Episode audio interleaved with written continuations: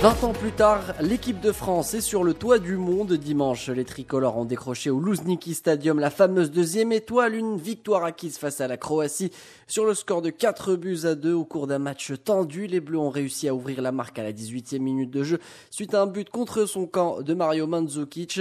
Dix minutes plus tard, les Croates ont recollé au score grâce à Mario Perisic, mais avant la pause, le joueur de l'Inter Milan a touché le ballon de la main sur la surface de réparation. Une action qui a poussé l'arbitre à la VAR avant d'accorder un penalty qu'a transformé avec brio Antoine Griezmann. Après une première période timide, les Bleus ont mieux négocié leur retour des vestiaires. La preuve avec un contre conclu d'un enroulé du pied gauche de Paul Pogba qui finit au fond des filets à l'heure de jeu. Un but qui a crucifié les Croates de Luka Modric 3-1 puis 4-1 suite à la dernière réalisation de Kylian Mbappé à la 65e minute de jeu.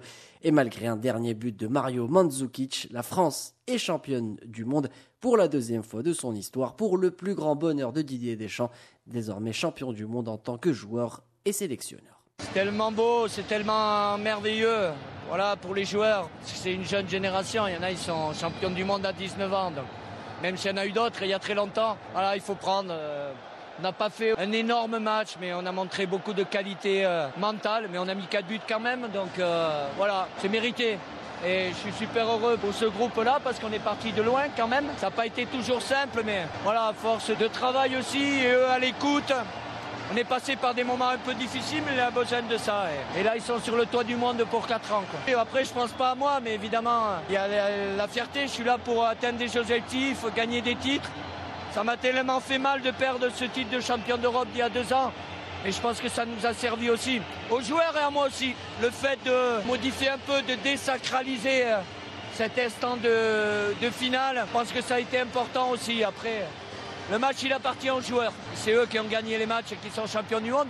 Et nous, on est liés. Moi, entraîneur, tout mon staff, on était 20 personnes dans le staff depuis 55 euh, jours aujourd'hui. Donc, euh, il y a beaucoup, beaucoup, beaucoup de travail. Et là, c'est c'est le sacre suprême, donc c'est merveilleux.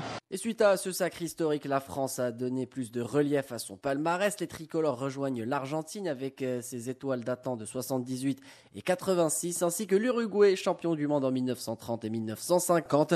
Au passage, les Bleus passent devant l'Espagne et l'Angleterre, nation titrée à une seule reprise.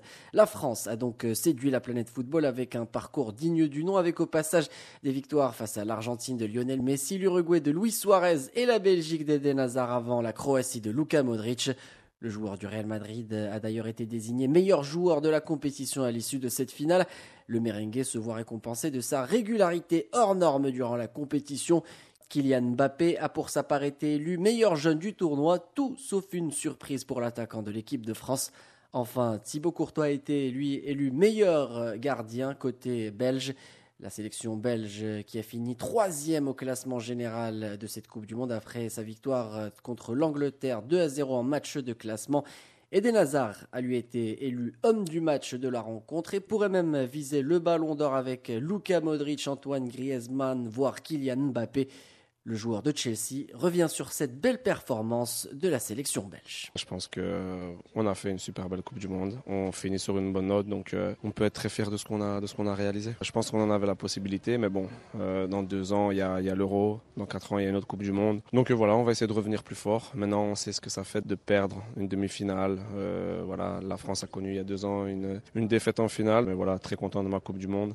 Si j'en suis, si j'en suis là aujourd'hui, c'est parce que aussi les, mes, mes coéquipiers m'ont m'ont bien aidé, m'ont permis de faire une belle Coupe du Monde. Donc euh, voilà, vous savez très bien, j'ai jamais été quelqu'un qui joue pour les trophées individuels. On finit troisième, donc euh, je suis très content. La Belgique troisième derrière la Croatie et la France championne du monde. La sélection tricolore s'est adjugée son quatrième tournoi majeur après l'Euro 84, la Coupe du Monde 98 et l'Euro 2000. Une belle façon de faire oublier la désillusion il y a deux ans à domicile avec un Euro perdu en finale face à la sélection du Portugal.